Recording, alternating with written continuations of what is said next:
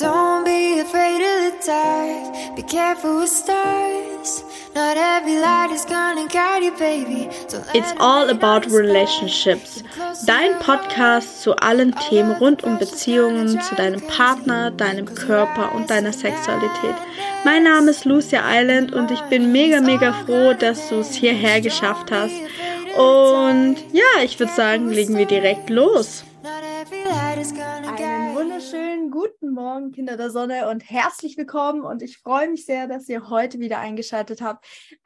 Ich habe heute die große Freude, die große Ehre, einen wundervollen Menschen vorzustellen, wo ich ja einfach richtig im Dreieck getanzt habe, als die Bestätigung kam, ich sag's, wie es ist. Und deswegen herzlich willkommen in diesem Podcast, Yasmin Breden. Ja. Danke für die Einladung. Ja, für mich hat es sich mittlerweile halt nicht mehr gelohnt, Background-Clapper zu haben. Deswegen darf ich es eben noch selbst machen. Für Menschen, die dich nicht kennen, was würdest du sagen? Ich weiß, du hasst es, dich selbst vorzustellen. Aber wenn ich das tue, explodiert es meistens immer. Und deswegen würde ich dir jetzt die Stage, diese Bühne, dieses wundervolle Moment übergeben, um dich vorzustellen. Wer bist du und was tust du?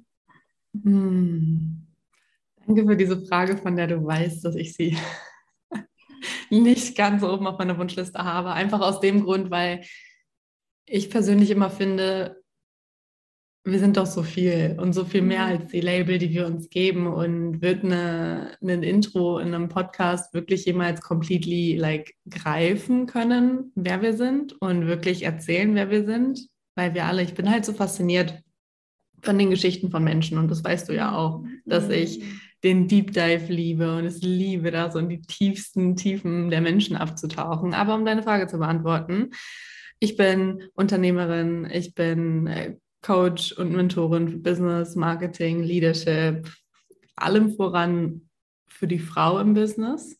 Ja, da bin ich hingeschiftet, weil ich die Frau hinterm Label auch hier wieder sehe und begleiten möchte. Ich bin seit über 7 Jahren in einer Partnerschaft, ist ja auch relativ, ich sag mal, relevant hier für den Kontext von deinem Podcast. Und in meinem Herzen sage ich immer so, ich bin immer noch irgendwie so die kleine Yasmin, die einfach Spaß haben und das Leben genießen will. Oh, liebe ich ja sehr. Und ich muss ganz ehrlich sagen, dass dein Intro, dieses "Wir sind so viel mehr als Labels", exakt dein Ich widerspiegelt und exakt auch die Art und Weise widerspiegelt, was ich verkörpere, was ich spüre, weil dieses mein Thema ist immer Find Your Own Truth. Finde deine eigene Wahrheit, kreiere deine eigene Wahrheit. Und deswegen könnte dieses Intro an diesem Punkt nicht besser sein als das, was du gewählt hast, dass wir eben keine Labels benötigen, oder für unser Gehirn doch schon benötigen wir Schubladen, aber dann sind wir wieder an einem anderen Thema. Aber für uns selbst, dass wir die Dinge aussuchen dürfen, die wir lieben, auch als Frau in unserer Weiblichkeit, in unserer Sinnlichkeit. Du hattest ja auch vor kurzem gesagt, ich mache mal direkt Deep Dive. Die Leute sind es von mir gewöhnt, dass ich die Dinge frage, die mir und ihnen auf dem Herzen brennen. Du hattest vor kurzem darüber gesprochen in deinen Stories, deswegen nehme ich einfach mal kurz alle mit, dass momentan bei dir ein Umschwung stattfindet vom Thema Sinnlichkeit, Weiblichkeit, mit dir in Verbindung zu stehen. Und dass du es ganz viele Jahre, wenn ich so richtig verstanden habe, du kannst mir da gerne auch sagen, so, nee, ist falsch, dass du ganz viele Jahre damit verbracht hast, dass auch Teile von dir an diesen Positionen abzulehnen. Was mich jetzt natürlich interessieren würde, oder würdest du unsere Zuhörer einfach mal mit auf deine Reise mitnehmen, weil so vielen geht es genauso wie dir, so vielen geht es genauso wie mir an diesem Punkt, dass so viel Scham und so viel, wie soll ich sagen, Pressure, Druck auf diesem wundervollen, erblühenden, auf dieser wundervollen, erblühenden Pflanze liegt, sodass man es so schwer fällt, wirklich auch diese Labels abzulegen, seine eigene Wahrheit zu finden und wirklich einen Deep Dive in den Kern zu machen. Ja, super, super spannend, super gerne. Und die Geschichte, da muss ich ein bisschen weiter ausholen. Sehr gerne. Also, ich bin aufgewachsen, das hatte ich ja auch in meiner Story drin, mit einer Mama, die in einer Diskothek gearbeitet hat und die Nachtschichten gemacht hat, und dementsprechend war auch der auditive Tonus, sage ich mal, in unserem Haushalt. Ne? Also bei uns war es dann nicht so, dass wir zu Rolf Zukowski getrellert haben, oh, mach mir ein Bananenbrot, ne? So all die Sachen, sondern bei mir war es halt legit so. Ich habe mit 4 auch angefangen zu tanzen, und ich habe halt wirklich mit 3, 4 mit meiner Mama schon vor MTV gestanden, und dann tagsüber, ne, wenn sie dann logischerweise da war, haben wir getanzt zu Jenny from the Block, zu Beyoncé, zu 50 Cent, zu Usher. Das ist, womit ich aufgewachsen bin, ja. Und dann steht da einfach so ein kleiner Mensch, der schon voll am Shaken ist und einfach den Spaß seines Lebens hat. Und das waren für mich halt meine Kinderlieder. Und ich meine, wir wissen beide, und es geht ja auch bei dir und in deiner Arbeit viel darum, du hast ja auch einen mega psychologischen Background. Wann wirst du am meisten geprägt in deinem Leben, in den ersten 7 Lebensjahren. Das heißt, wenn das ist, womit du aufwächst, dann geht es schon über in deine, ich sag mal, Zellen, in deine DNA. Also meine DNA war eigentlich von Grund auf Bad Bitch. Und ja, und für mich war es halt immer so normal und so natürlich. Auch diese Worte, ich habe dann mit 4 auch angefangen, Englisch zu lernen. Noch, also bin dann quasi in den Englischkurs sehr, sehr früh rein, daneben, dass ich schon bilingual aufgewachsen bin, und das passte natürlich alles zu dem ganzen Kontext, ne? Also zu der ganzen amerikanischen Musik, zu der R&B-Musik, Black-Music, Rap-Music, so all the things. Deswegen denglische ich auch, also einmal für deine Zuhörer auch zum Verständnis, dass ich bin dreisprachig aufgewachsen, ich lebe in einer englischsprachigen Stadt jetzt in Dubai, also ich habe Schwierigkeiten, Deutsch zu sprechen, muss ich sagen. Mittlerweile. Ja, wirklich, so geht's mir die ganze Zeit. Anyway, ich hatte dann immer den Faible für, was ich dann vielleicht auch aus den Musikvideos kannte, ne? Weil in den Musikvideos waren nun mal krass zurechtgemachte Frauen, auch freizügige Frauen, ne? Und ich als Kind, du hast ja als Kind keine, ich sag mal, sexuellen Hintergedanken, so, weil du, das ist dir ja noch gar nicht bewusst. Ja. Und für mich war das so die Ästhetik, mit der ich groß geworden bin, ne? Also meine Mama hat sich dann natürlich auch zurechtgemacht, wenn du in der Diskothek arbeitest und die Nachtschicht machst, du gehst nicht im Jogger dahin und mit franseligen Haaren halt, ne? Und da war ich dann gewohnt an die Frauen, die sich mega die Haare gemacht haben, geiles Make-up, auch einfach sexy Klamotten in den Musikvideos, machen wir uns nichts vor, also was sie da teilweise anhat, auch gerade in den 90s oder in den Early Nullern, sag ich mal. Ne? Und ja, ich weiß noch ganz genau, ich glaube, das war in der 4. Klasse oder so, und da hatten wir auch Fasching, und da habe ich zu meiner Mama gesagt, ich will als Sexbombe gehen.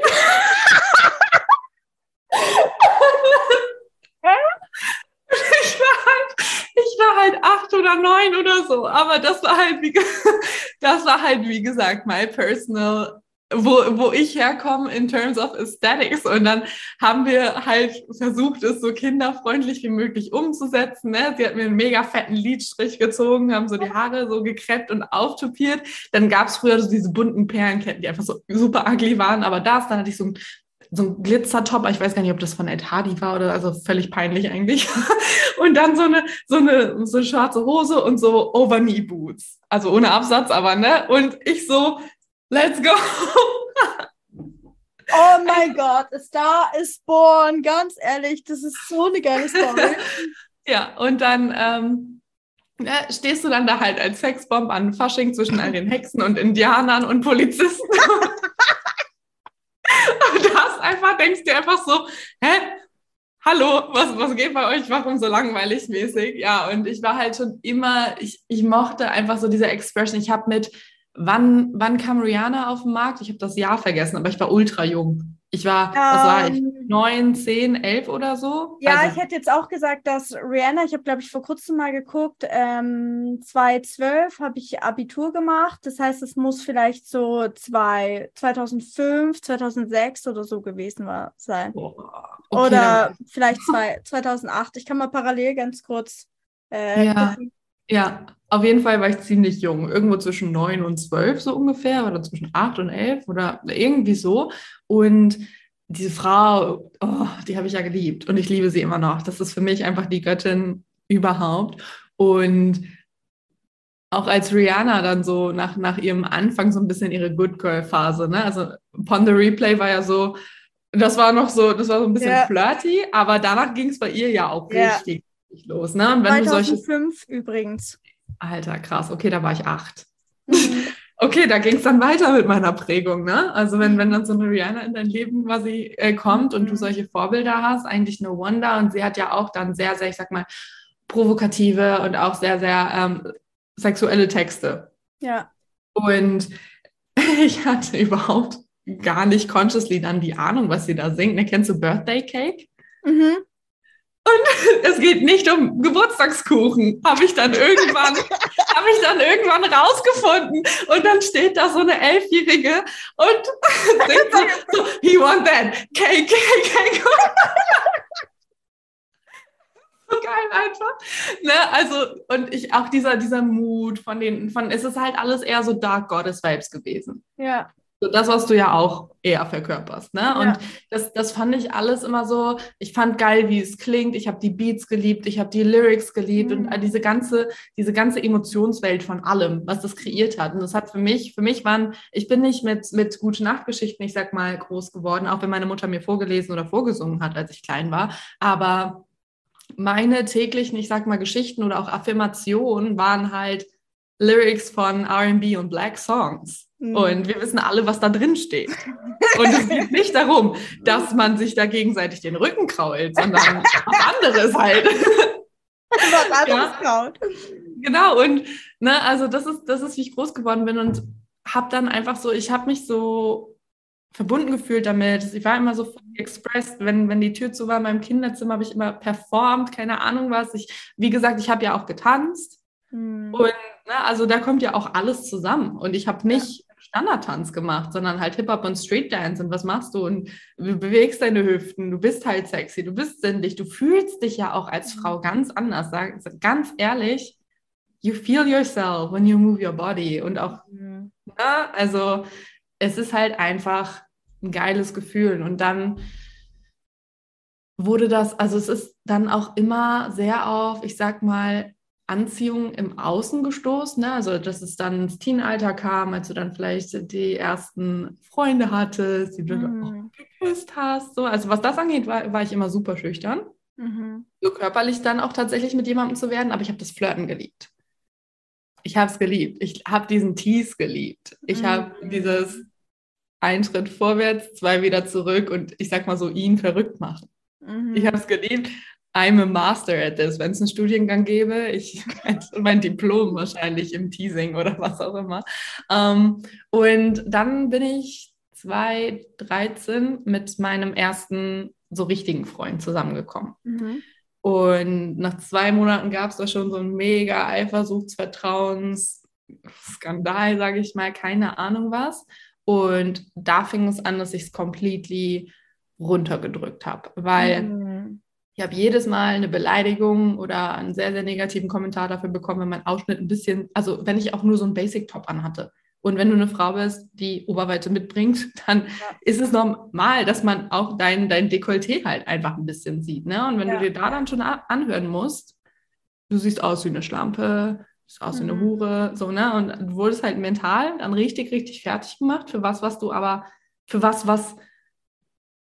er ja auch anziehend fand, als er mit dir zusammengekommen ist. Ne? Und das war dann die Downward Spiral von, ich darf das nicht, ich muss mich irgendwie verhüllen, sonst ist er wieder sauer, es ist mega psychisch, anxiety-mäßig dann was entwickelt dadurch. Und es ging halt 2,5 Jahre so, bis wir uns getrennt haben.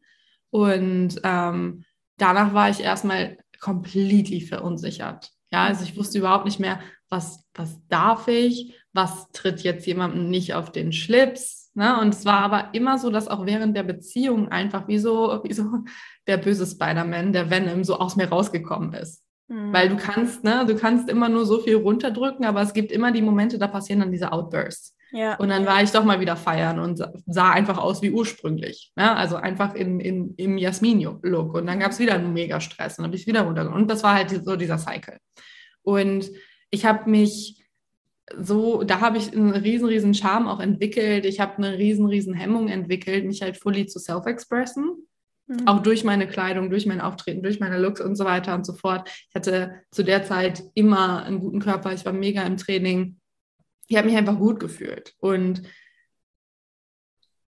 habe mich dann aber weniger gut gefühlt, bis irgendwann gar nicht mehr gut gefühlt, weil diese Validierung vom Partner einfach auch nicht da war. Mhm. Und not to say, dass wir das brauchen oder abhängig sein sollten davon, aber seien wir ganz ehrlich, es fühlt sich einfach geil an, wenn du jemanden an deiner Seite hast, von dem du weißt, du liebst die Person, sie liebt dich und gibt dir noch Words of Affirmation mit dazu. Und da war halt eher das Gegenteil von Words of Affirmation. Ne? Das war eher so diese Dynamik von immer drauf, hier hast du verkackt, hier hast du es falsch gemacht, hier bist du wieder zu viel auch. Mm. Und all diese Sachen. Und ja, nach diesen 2,5 Jahren Beziehung war ich dann erstmal so ein bisschen lost, habe nach 2 Wochen ungeplanterweise meinen Freund kennengelernt. Ich wollte eigentlich gar nicht. Ich dachte so, oh geil, jetzt bin ich endlich frei und jetzt kann ich so richtig darf man das hier sagen, mein Whole Life ausleben. Das war mein Plan. Ach du. Das war mein Plan. Hat nicht geklappt. Wie gesagt, 2 Wochen später ist mein jetzt immer noch Partner in mein Leben reingestammelt. Mhm. Und ich war so, fuck, der ist nett. Also so richtig nett. So nett, wie ich es eigentlich die letzten Jahre gar nicht mehr kannte. Und seine Art, das auszudrücken, wenn ich etwas anhatte, was jetzt außerhalb seines Komforthorizonts war, dann war das nicht wie bei meinem Ex-Freund, der mich beleidigt hat, sondern ich erinnere mich noch so sehr an eine der ersten Partys, wo ich dann hingegangen bin, als wir angefangen haben, miteinander auszugehen. Sein Kommentar war halt, dass er sich so ein bisschen er hat mich so ein bisschen schmollig angeguckt, sich so ein bisschen auf die Lippe gebissen und hat mir gesagt, du siehst viel zu gut aus. Und ich dachte so, wow, okay, so kann man es auch ausdrücken. You're all I ever wanted. Mhm. Und da konnte ich wieder zu mir finden. Es war ein super langer Prozess. Und der hat ja jetzt bis immer noch angedauert und der dauert, also ich meine, der ist ja nie abgeschlossen, aber dadurch konnte ich mich so ein bisschen mehr entfachen. Ich würde nicht sagen fully, weil auch da das Ganze, wir haben ja auch mit seinen Eltern alle auf einem Haufen gewohnt und so weiter und so fort. Und es ist halt Dorf. Mhm. Und da gibt es ja auch so ein paar unausgesprochene oder ungeschriebene Gesetze und Etiketten, gerade was dein Dresscode angeht, wenn du zu feiern gehst oder generell irgendwas. Und da haben sich ja alle sehr, sehr, konventionell gekleidet und da fühlst du dich dann gegebenenfalls auch nicht so ganz wohl, halt mega rauszustechen. Ne? Von daher habe ich mich da auch angepasst die ganze Zeit. Und auch das hat nochmal drauf eingezahlt, dass ich mich nicht mehr sicher und nicht mehr fully expressed halt mit mir gefühlt habe. Mhm. Und wie gesagt, so vor kurzer Zeit gab es wieder so einen Auslöser in meinem Leben, der mich halt erinnert hat an das, was ich schon immer war. Und das war für mich so ein richtiger Befreiungsschlag irgendwie, den ich dann auch mit meinem Partner natürlich geteilt habe. Wir sind so offen, das ist der absolute Wahnsinn. Da hätten sich andere mit Sicherheit schon 45 Mal getrennt, wenn die Gespräche gehabt hätten, wie wir sie gehabt hätten. But that's a different story. Ja, war jetzt ein bisschen länger, but that's my story, I would say. Ich würde sagen, das war nicht ein bisschen länger, sondern es war exakt genau der richtige Zeitpunkt für die richtige Story. Weil wie du auch schon gesagt hast am Anfang, so wenn sich 2 Menschen treffen, treffen sich nie 2 Menschen, sondern 2 Geschichten. Und ich muss an so vielen Punkten, habe ich innerlich sehr stark schmunzeln müssen, weil ich kenne das nicht, in der Diskothek aufzuwachsen, aber was ich kenne, ist ein sehr spezielle Art und Weise des Lebens und der Verbundenheit auch zur Weiblichkeit. Und als ich mit meinem jetzigen Mann, ich glaube, ein halbes Jahr oder so zusammen war, Und das war auch ein krasser Moment, der unsere Beziehung, glaube ich, nachhaltig, den Weg dafür gelegt hat, wie wir auch miteinander kommunizieren. Deswegen fand ich es gerade so geil, dass du gesagt hast, hey, wir sind da mega offen. Weil mein persönlicher Glaubenssatz dazu ist, dass Offenheit eigentlich nichts ist, wo man sich dafür schämen müsste oder wo man denken müsste, oh mein Gott, andere hätten sich da schon längst getrennt, sondern Offenheit ist eigentlich eine Grundlage, sollte eigentlich eine Grundlage sein, weil wie willst du Sicherheit in der Beziehung verspüren, wenn du nicht offen bist? Was natürlich auch nicht heißen muss, dass man keine Geheimnisse haben darf, wenn man das möchte. Aber dass es nicht darum geht, sich zu schämen für Gedanken und für Emotionen und einfach dafür, wer du bist. Auf jeden Fall war ich nämlich auch mal mit so einem schwarzen Top unterwegs und ich habe ja auch von Haus aus eine sehr große Oberweite und ich war schon immer umgeben von Männern. Also ich habe sehr viele Männer um mich herum gehabt. Es waren, also ich ohne meine Kumpels ging fast gar nicht so.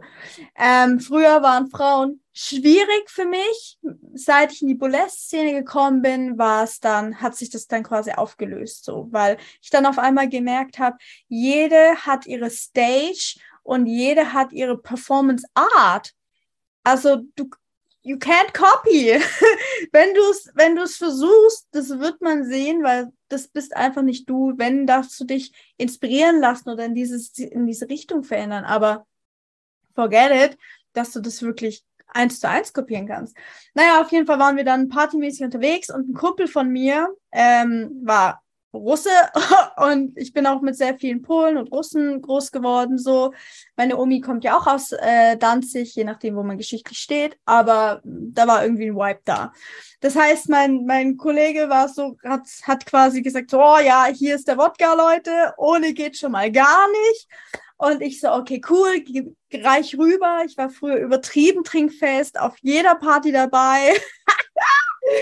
Und mein Partner war es gar nicht gewöhnt. Der kam aus einer ganz anderen Familie, wo mit Freunden und mit diesem Partyleben es gar nicht so stark gefeiert wurde. Heutzutage ist er ungefähr auf jedem EDM-Event und sagt so, Schatz, willst du mit? Ich so, was kommt da für Musik? Und dann bam, bam, bam, also richtig heftig. Und ich so, okay. Ist so, ich gucke da mal von außen zu, gib mir einen Drink und ich unterhalte mich da mit Leuten. Naja, lange Rede, kurzer Sinn. Hat er dann irgendwann mal, als mein Kumpel so neben mir stand, keine Ahnung, die Synapsen sind durchgedreht und er hat diesen Wodka genommen, über mein Oberteil geleert, also einfach komplett drüber und es war noch eine halbe Flasche und sagte, oh, jetzt muss ich den Wodka aus den Brüsten trinken, das ist aber schade. Ja, und stand einfach so mitten auf der Party und hing mit seinem Kopf in meinen Brüsten, okay? Und auch das ist heutzutage einfach so ein Topic, wo ich sage, es ist einfach so, es war so wegführend für unsere Beziehung, weil es einfach so, du darfst sein, wer du bist, auch wenn es manchmal so richtig keinen Sinn macht und so richtig impulsgetrieben ist. Aber manchmal sind Dinge auch halt einfach witzig. So müssen wir die Dinge so ernst nehmen, an so vielen Punkten, auf so einem hohen Podest und können wir uns nicht den Arsch einfach drüber ablachen und sagen, geile Nummer, werden wir uns für immer dran erinnern. Mein Kumpel sagt heute noch so, und ich stand daneben und freut sich voll. Deswegen vielen lieben Dank da auch für deine Offenheit und für diesen Weg, weil ich weiß, dass sich damit sehr viele identifizieren können. Ich hab einfach mal die Frage, aber du kannst gerne sagen, wenn du sagst, so, nee, möchtest du nicht drüber reden, was der Moment war, weil du hast gerade so geteased und ich bin ja aus dem Tease gewöhnt, so die Federfächer und so, deswegen dachte ich frage mal ganz frech, aber wenn du sagst, so, nee, ist personal stuff, ist auch gerne personal stuff. Ich bin da tatsächlich super zwiegespalten, weil auf der einen Seite würde ich es gerne mit der ganzen Welt teilen, weil es einfach nur absolut, oh Gott, es ist einfach fucking hot. Und auf der anderen Seite ist es aber,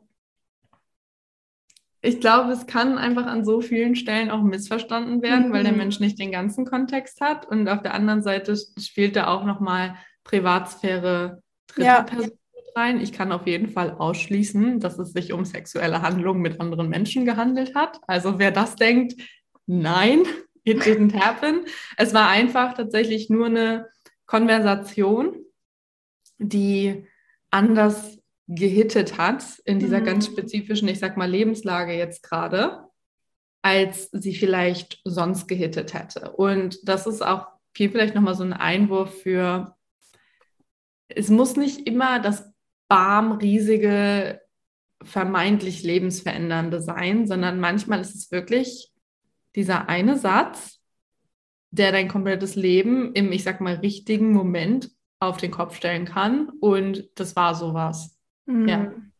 Okay, sehr geil. Und auch, weil du gerade gesagt hast, so zum Thema, so da gab's keine sexuellen Handlungen. So, ich sag einfach mal was aus meiner Perspektive noch darauf, dass selbst wenn die Dinge so sind, so dass, es gibt ja viel judge the book by its cover, so.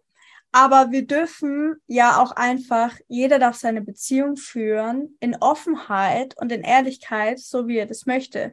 Zum Beispiel habe ich eine eigene Podcast-Folge darüber aufgenommen, dass ich ja auf ganz vielen Erotikpartys war. Und ich es übertrieben geil und witzig und spannend fand per se. Da sind einfach richtig lustige Menschen rumgelaufen.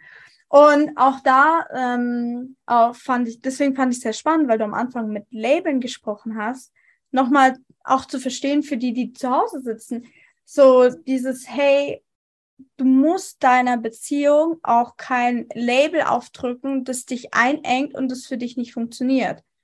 Zum Beispiel, ich weiß nicht, warum das gerade in mir hochkommt, aber ich habe gelernt, dass es immer wichtig ist, solchen Impulsen nachzugehen, weil es für irgendjemanden, der das gerade hört, sehr wichtig ist. Ich hatte mal ein Live mit einem Experten zum Thema offene Beziehung. Und sie fragt mich, hey, bist du in einer offenen Beziehung? Oder wir sind irgendwie so drauf gekommen, ob ich in einer offenen Beziehung war. Und für mich ist so, nein, auf keinen Fall. Und dann erzähle ich so, was in unserer Beziehung quasi normal ist. Und sie so, ja doch, laut Definition schon. Und das hat mich dann in dem Moment übel gehittet. Und es war dann so, okay, aber das Label steht mir nicht. Das ist so, als hätte man mir Chanel gegeben, aber ich spüre Chanel gar nicht. So, das ist so, ja, okay, ich schmeiß weg das Zeug. Ist nicht meins. Und da habe ich nochmal tiefer auch verstanden, dieses Find your own truth und dieses ohne Label zu leben, kann auch bedeuten, dass du dich explizit dafür entscheidest, gewisse Wörter nicht zu wählen oder gewisse Wörter zu wählen. Einfach nur, weil du sagst, das, was ich damit verbinde, möchte ich für mich nicht. Und es ist in Ordnung, dann auch dort neue Wege zu gehen und zu sagen, geil, gibt's so noch nicht, ich mache mir einen neuen Weg. Ich fühle mich vollkommen in Ordnung.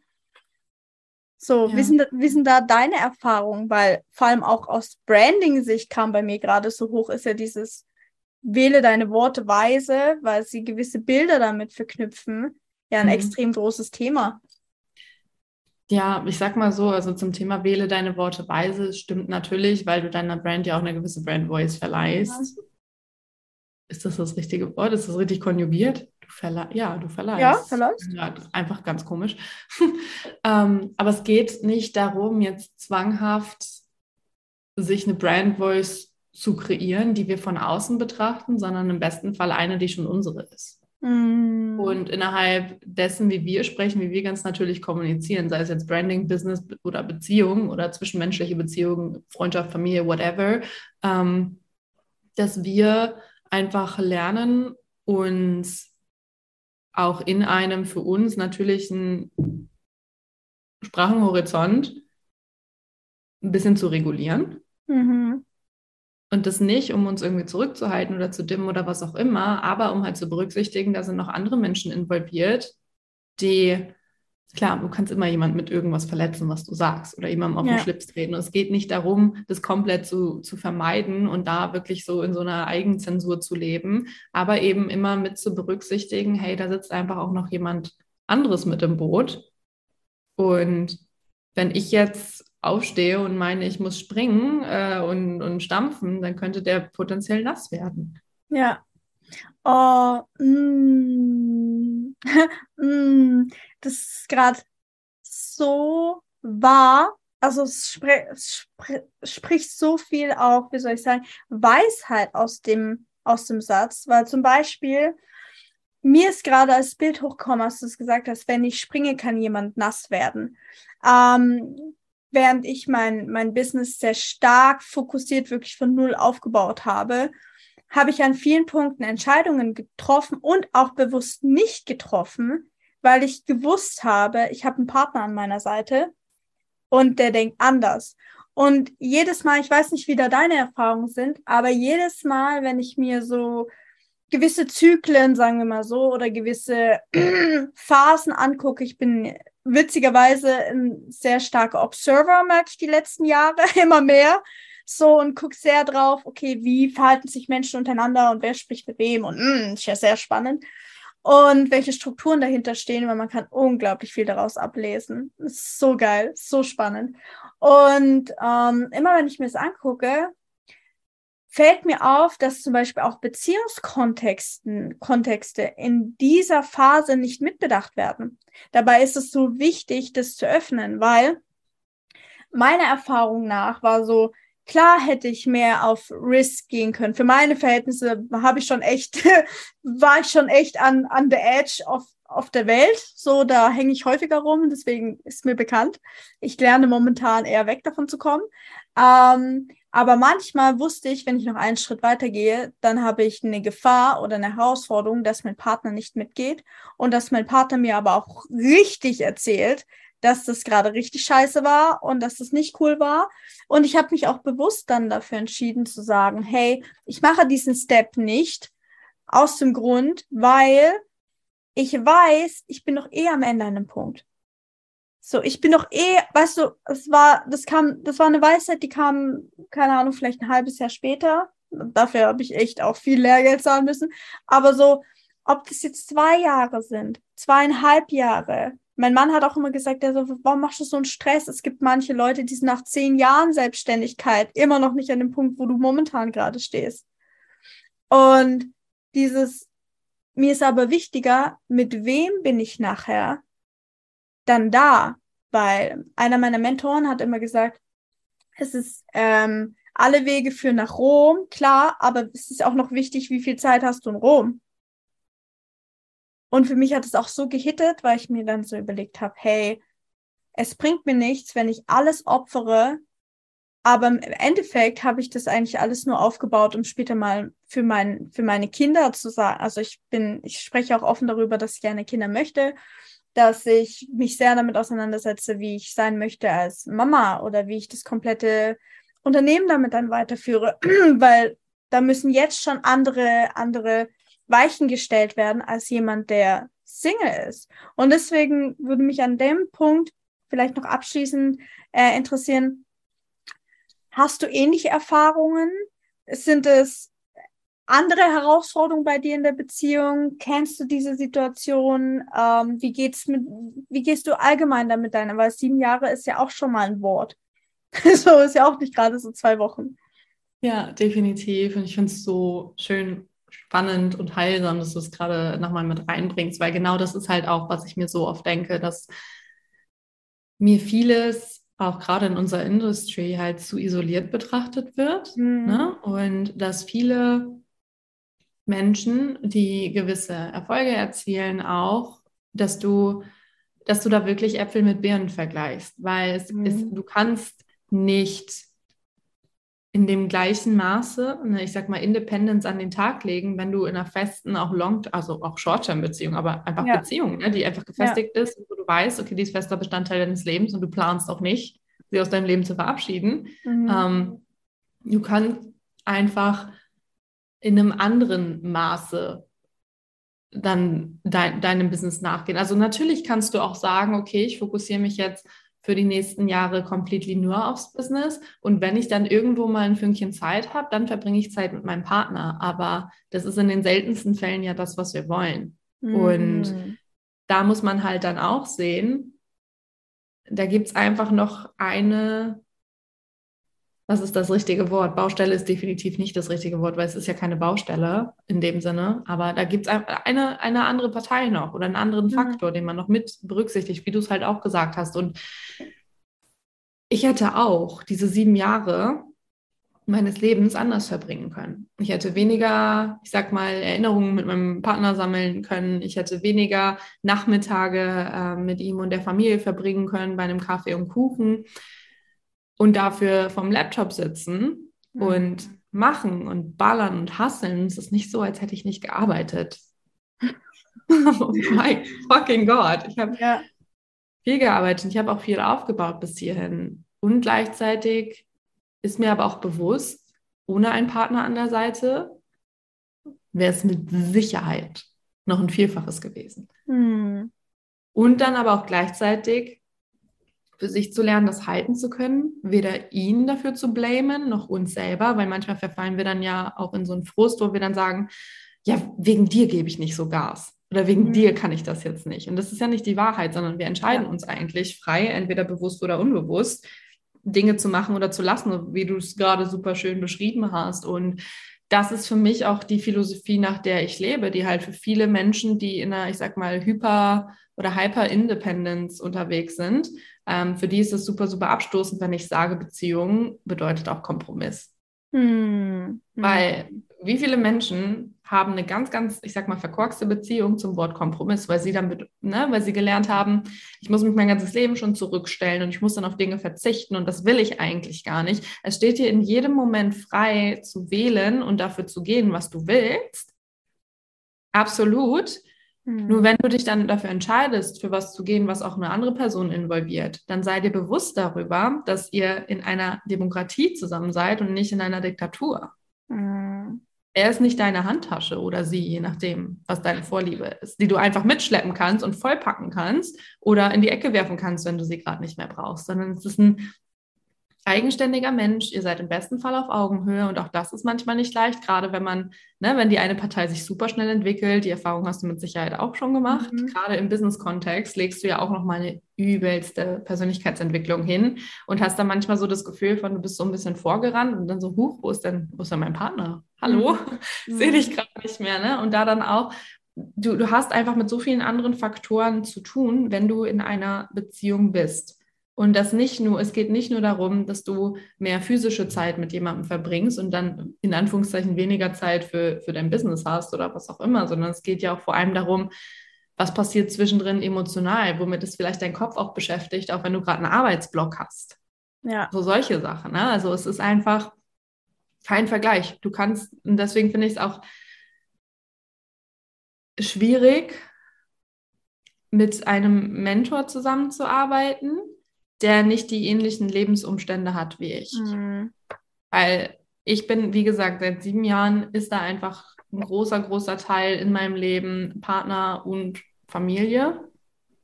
Und für mich ist ganz klar, dass die auch Raum bekommen in meinem Leben.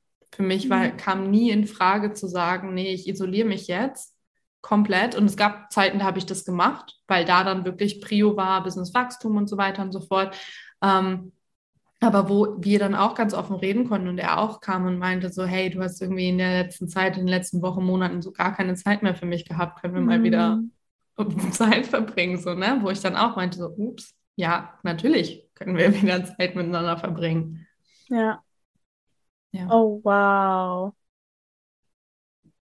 Das ist so, ich weiß nicht, das ist für mich gerade einfach so ein Geschenk, das auch nochmal aus einer anderen Perspektive nochmal zu hören, weil ich mir einfach denke, also häufig, wenn ich da Strukturen beobachte, denke ich mir so, das ist das größte Geschenk überhaupt in unserem Leben. Ein Partner. So ein Partner, der einem richtig manchmal auf den Sack geht und den man gerne in den Mülleimer stecken würde, so aus dem Fenster rausschmeißen. So, das ist das größte Geschenk ever, weil er sagt ja nichts, was, wie soll ich das formulieren, was nicht der momentanen Situation gerecht wird. So, weil zum Beispiel bei mir war es so, dass mein Partner sehr häufig gesagt hat, hey, du hängst aber häufig am Handy. Das ist aber sehr krass. Oder er hat auch andere Perspektiven auf mein Leben geworfen und ich habe am Anfang richtig dagegen gekämpft.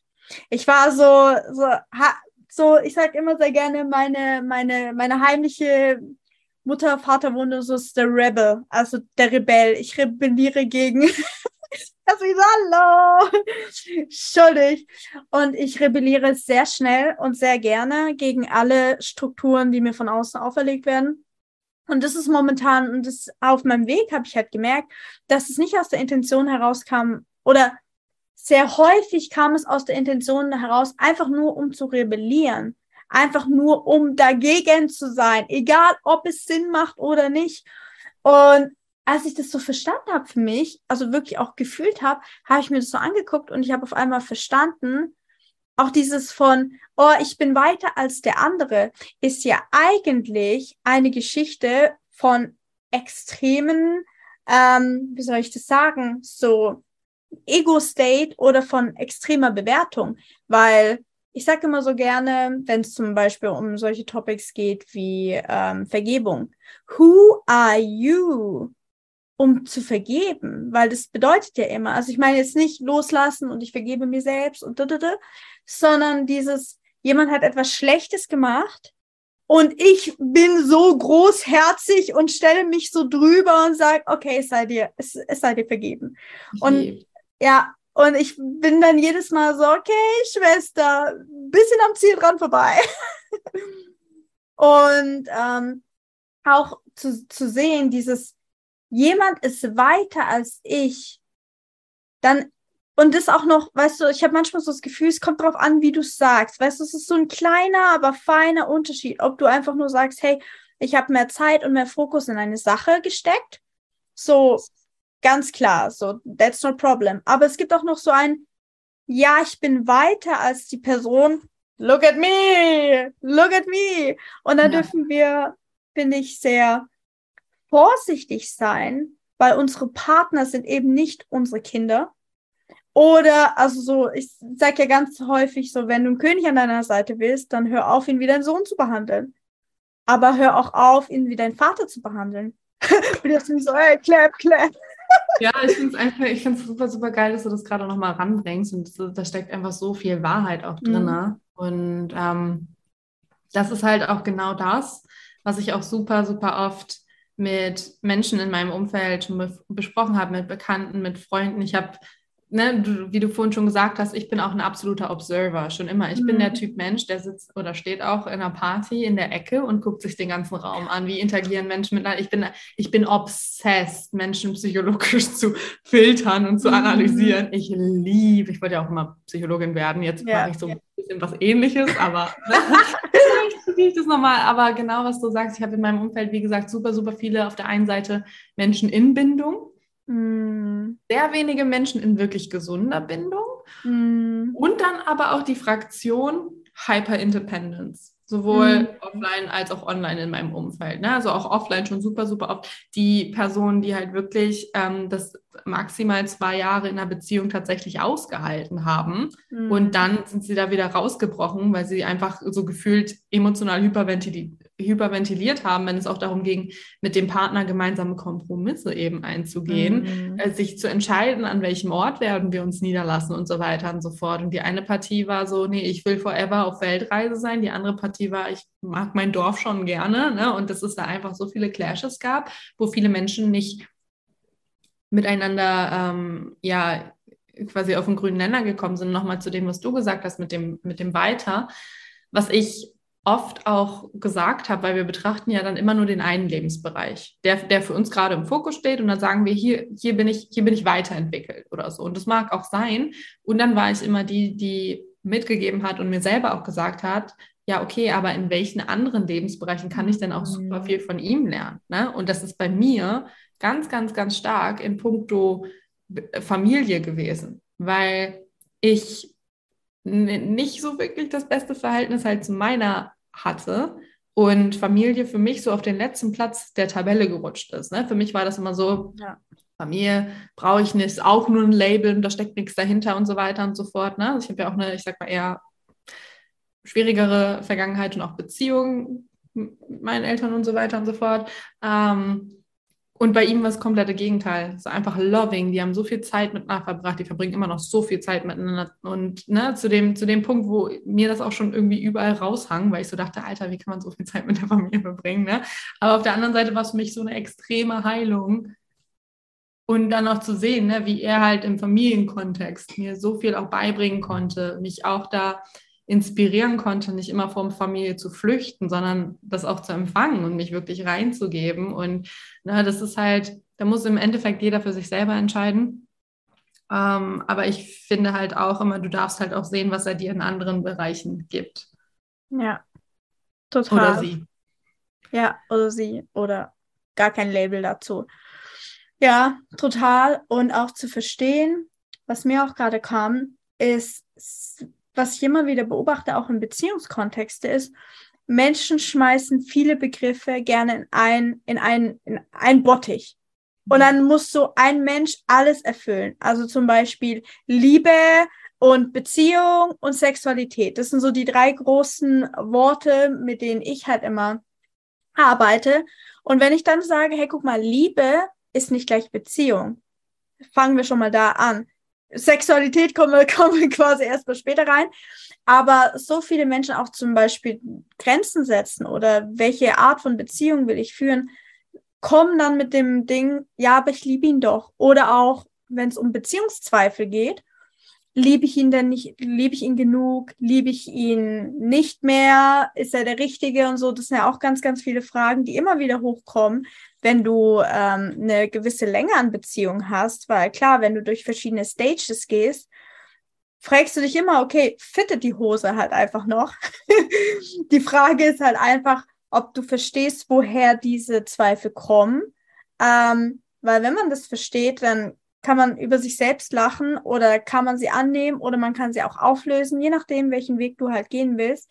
Aber dahinter zu verstehen, Liebe hat per se nichts mit einer Beziehung zu tun. Beziehung ist eher wie Teamwork, ist eher wie ein Team führen. So, okay, wir haben gewisse Standards, wir haben gewisse Strukturen, wir haben gewisse Themen. Und Liebe hingegen kann unkonditioniert sein, kann bedingungslos sein. Aber nur weil ich jemanden bedingungslos liebe, heißt es nicht, dass er mir ins Müsli kacken kann. So. Ja, ist so. So. Ich habe direkt immer ein Bild im Kopf, ey. Oh Gott. Ja, aber ganz ehrlich. Mega spannend. Ich habe zwei Fragen tatsächlich. Ja. Ich weiß auch, das ist dein Podcast-Interview hier, aber ich habe trotzdem zwei Fragen. Ja, schieß los. Ich stelle beide, dann kannst du auf beide eingehen. Erstens, findest du dann, dass Liebe nicht unbedingt eine Voraussetzung für eine Beziehung ist? Und zweitens, wie definierst du Liebe? Sehr, sehr gute Fragen. Liebe ich sehr. Ich glaube, was eine Grundlage einer Beziehung ist, für mich, so habe ich das definiert, und viele Menschen sagen auch, ich bin wahrscheinlich der unromantischste Paar-Coach, Paar-Berater, Paar-sonst irgendwas, den es auf der kompletten Welt gibt. Aber ich sage immer, eine Grundlage ist, du willst zusammen etwas erreichen, ein Ziel erreichen. Du möchtest zusammen an einer Sache arbeiten. Du möchtest zusammen als Team agieren und wirklich miteinander sagen, okay, wir wollen diesen Weg gehen.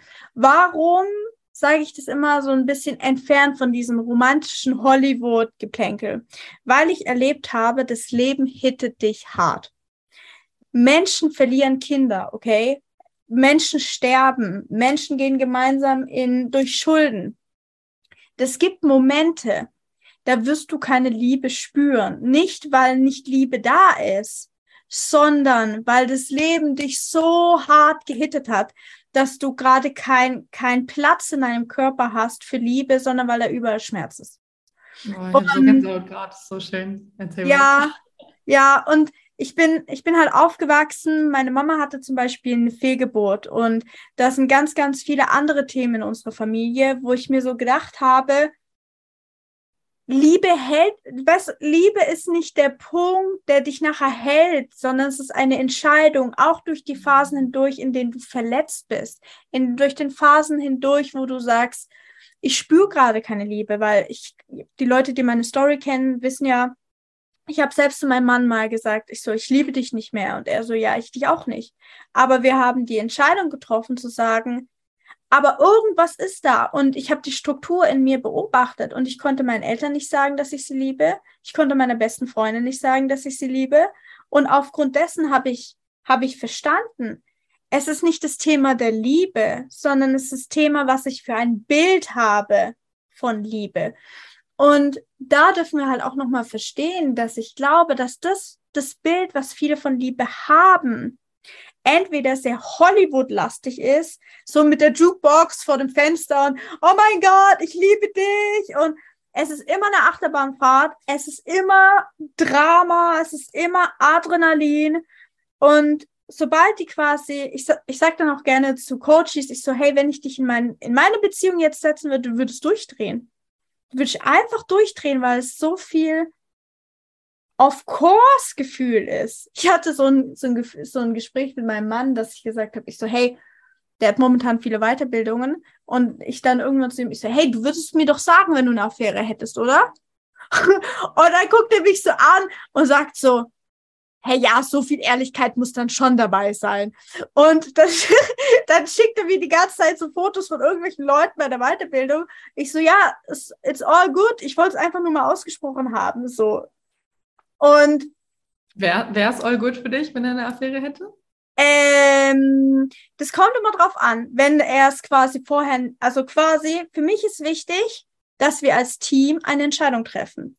Das heißt, wenn er jetzt zum Beispiel sagen, ich weiß, ich bin da... Wir müssen zusammen rechts swipen auf Tinder, nur dann ist das okay. Nee, mir ist, was einer meiner Grundwerte als Mensch, jetzt nicht ein bisschen, aber als Mensch ist, ich will, dass die Dinge korrekt laufen. Und ich finde es absolut nicht korrekt, wenn sich jemand etwas rausnimmt, obwohl vorher klar gemacht wurde, zu sagen, hey, wir sind quasi only für uns. Aber wenn er jetzt zum Beispiel sagen würde, und dieses Gespräch hatten wir auch schon häufiger, hey, ich bin zum Beispiel seine erste Partnerin, und er hat gesagt, hey, er würde sich einfach gerne mal oder ein Bild davon machen, wie das wäre, zum Beispiel Sex mit einer anderen Person zu haben, einfach aus dem Gedankengang, weil er hat es halt nie. Und ich kann das verstehen. Ich hatte einen Freund davor und war dann auch so, ja, okay. Aber dann muss es ganz klar sein, in welchem Rahmen das passiert. Es muss vorher abgesprochen sein. Und dann ist es auch dann ist es für mich keine Affäre, weil wir wissen alle, so neben mir kann man keine zweite Frau haben. Bruder, das kriegst du nicht von deinen Ressourcen gebacken. So, I'm just a queen. So, genau. Aber für mich ist halt was mir für immer in dieser Beziehung Grundlage gegeben hat, war seine radikale Ehrlichkeit. Und es hat mich an so vielen Punkten so verletzt, weil wenn dir dein Partner einfach sagt, so, ja, nö, das Kleid steht dir nicht, nee, sieht scheiße aus, aber nicht beleidigend, sondern einfach, weil er es so sieht, so, hey, wir müssen an der Situation was ändern, war das für mich so eine Männlichkeitswunde, die gehittet hat, weil ich wollte ihn immer dann mit Tränen irgendwie manipulieren, nicht wirklich absichtsvoll, aber doch in mir, weil ich wusste, okay, dann kann ich ihn vielleicht das so irgendwie so lenken, dass die Dinge doch für mich laufen. Und er war einfach so, nö. Der war einfach nur so, ein Mann, ein Wort. Ich fühle es auch so heftig. Mein Partner ist auch so, ne, dass er sich dann einfach davon nicht beirren lassen hat. Ja? Und immer so, okay, noch mehr. Wir brauchen mehr Tränen. Team, wir brauchen mehr Tränen. Aber es hat einfach nicht funktioniert. Und er ist dann einfach gegangen und so nach dem Motto, ja, ich komme dann wieder, wenn du dich beruhigt hast, so mäßig. Ich weiß, du Arschloch. Und das ist einfach Katzenuhr. Und, ja, so, und wenn ich so an die Dramen und Anfänge unserer Beziehung zurückdenke und alles, was du gerade so erzählst, und ich denke mir so, wow, ja, Mann, das ist einfach so krass, wie wir gewachsen sind auch. Total. Und weißt du, und das ist halt wirklich der entscheidende Punkt, diese Entscheidung zu treffen, wir wollen miteinander wachsen, weil ganz ehrlich, wenn diese ganzen Sachen in deinem Leben passieren, dann werden sich Dinge automatisch ändern. Es gibt auch so Leute, die sagen, ich will heute alle unsere Grenzen und Standards für die Beziehung die nächsten 100 Jahre festmachen. Ich so, Schwester, ich weiß nicht mal, in welchen 3 Jahren sein werde, nicht weil ich es nicht kreiere, sondern weil ich so schnell bin, dass ich weiß es nicht, I don't care. Aber es ist für mich auch nicht wichtig, weil ich weiß, mit wem ich dort sein werde. Und das Wer ist wichtiger als was. Für mich in meinem Leben. So Hebelwirkung einfach von Netzwerk.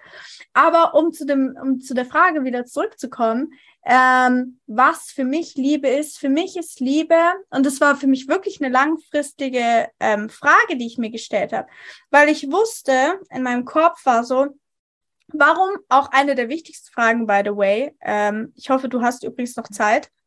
Ja, ich muss nur die ganze Zeit niesen und muss mich. Ach so, okay, gut. So, ja, eine der wichtigsten Fragen, die ich mir gestellt habe in meiner Beziehung war, warum Beziehung? Ich habe gestellt, was ist der Sinn und Zweck dieser Beziehung?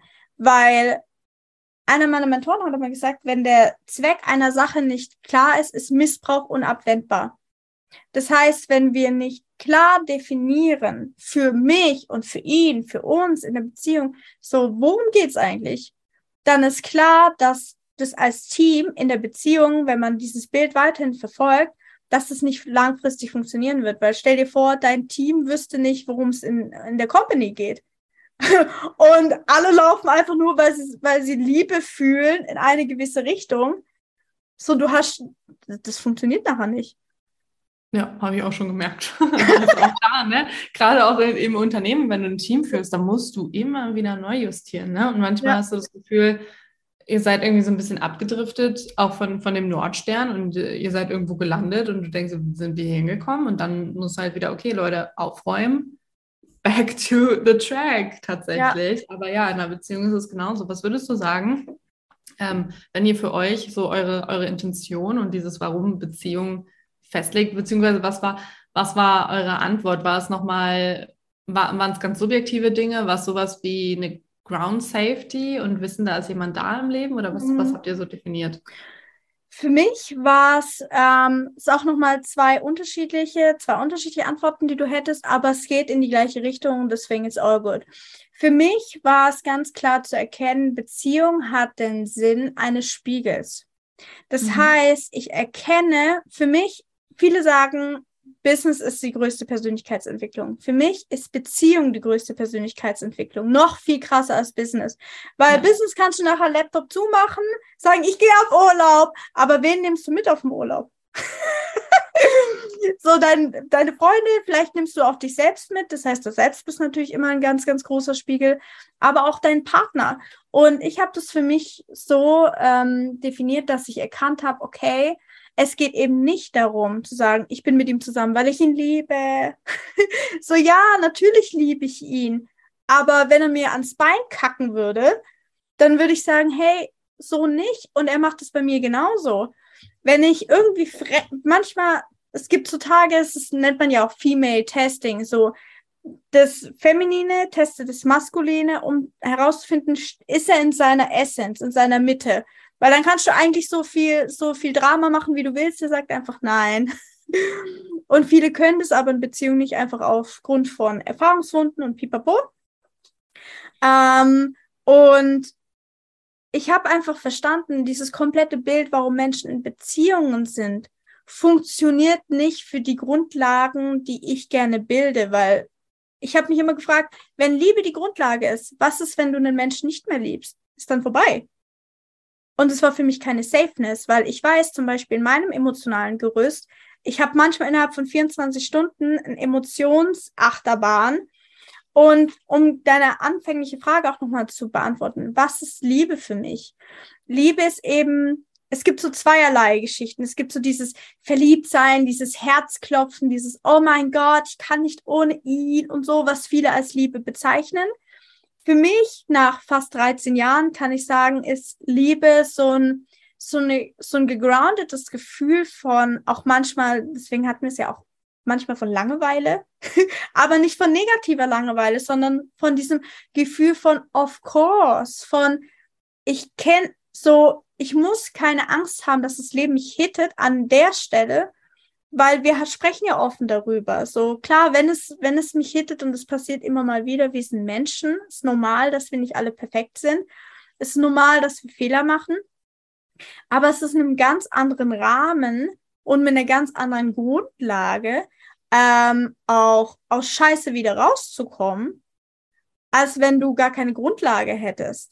Und deswegen ist Liebe dieses, für mich wirklich dieses universelle Gefühl von, Liebe ist immer und überall. So, ich hatte auch sehr häufig Trouble, da, um mal aus meiner Geschichte noch zu berichten, dass viele sehr häufig sagen, dass ich sehr naiv wirke, dass ich viele Dinge nicht so aussprechen kann. Oh, das kann man doch aber nicht so sagen. Und was ist, weil sehr viel Fokus auf diesen Schmerz liegt. Und ich bin halt einfach von Geburt aus, I don't know, so voll, wow, krass. ich weiß noch, bei meiner Weiterbildung, wir sind Taxi gefahren und ich habe fast angefangen zu weinen, weil ich gesagt habe, Leute, wir können uns ein Taxi leisten. Habt ihr mal gedacht, wie geil das ist? Ich müsste sonst meinen Rucksack mit dem Bus dorthin fahren, weil ich so verbunden bin mit den Situationen, die ich erlebt habe, dass ich einfach verstehe, einfach alles hier ist nur noch Kirsche auf dem Sahnetorte und es ist Liebe, so alles ist Liebe. Und Liebe war für mich übrigens auch ein ganz, ganz großes Thema, inkludiert Schmerz. Es ist nicht die Abwesenheit. Weißt du, was ich meine? Es ist so das es ist schwierig in Worte zu fassen, aber es gibt ja so diese Bilder, diese Ranges von Scham, Trauer, Glück, am oberste Dankbarkeit. Liebe umfasst alles. Ist einfach a whole thing.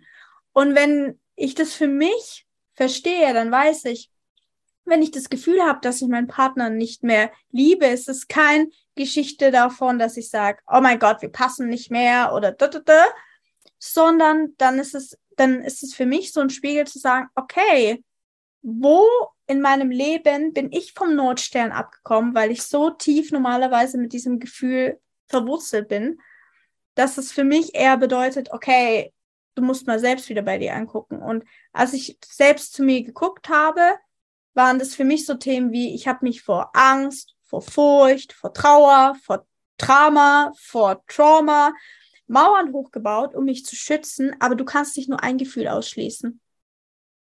Du kannst nicht nur ein Gefühl ausschließen. Entweder du schließt alle aus oder keins.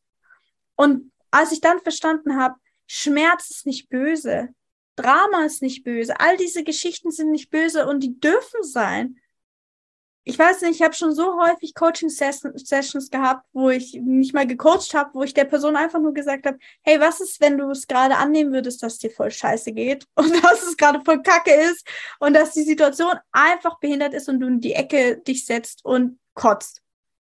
Ich so, ja, damit wird es mir voll besser gehen, dann ist es voll geil, weil so oft ist der Kampf ja gegen den Kampf schon die größte Kacke. Ich glaube, du weißt, was ich meine. Und das war beziehungstechnisch für mich so eine Grundlage, dass ich verstanden habe, deswegen sage ich ja, Liebe ist nicht Beziehung. Weil wenn ich weiß, ich bin immer in Liebe mit Menschen verbunden, klar, ich fühle deswegen trotzdem nicht mit allen eine Beziehung. So, forget it. Aber macht es Sinn? Ja, voll. Okay. Ich glaube, das war auch ein ganz guter Mic-Drop zum Ende, weil hier einfach so viel Juice drin liegt, der den Menschen wahrscheinlich so ein bisschen das Gehirn wegsprengen wird. Meine absolute Lieblingsaufgabe. Same. Sehr geil. Dann kann ich zum Abschluss einfach nochmal sagen, gibt es etwas, was du abschließend noch gerne loswerden wollen würdest? Ja, lass mich die richtigen Worte dafür finden, okay, oder die passenden Worte. Die Grundmessage ist, gib nicht so schnell auf. Mm. Und was ich damit meine, ist, dass du nicht zu schnell reindriftest in dieses, nur weil es gerade zäh ist oder tough ist oder eine Challenge ist. Das bedeutet noch lange nicht, dass es nicht für dich ist. Mm. Und das ist sowohl im Beziehungskontext was gewesen, was ich entdeckt habe, was wahnsinnig wichtig ist, weil wie viele Menschen schmeißen in der, ich sag mal, heutigen Tinder-Generation alles direkt weg, wenn ein kleiner Piekser da ist. Ja. Auch mit dir selber und dir selbst gegenüber und halt auch im Business für alle, die Business-Relevanz hier haben, die gerade zuhören. Genau, das würde ich mitgeben.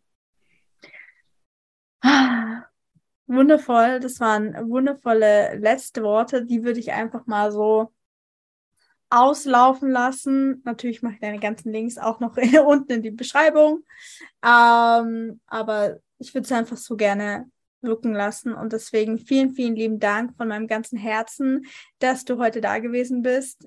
Die Message kam wieder zur richtigen Zeit, an den richtigen Ort und wird die richtigen Leute erwischen und don't be afraid of the dark, be careful with stars. Not every light is gonna guide you, baby. Don't let them rain on your spark. Keep it close to your heart. All of the pressure's gonna drive you crazy, close your eyes to the madness. In the morning, it's all gonna vanish. Don't be afraid of the dark. Be careful with stars. Not every light is gonna guide you.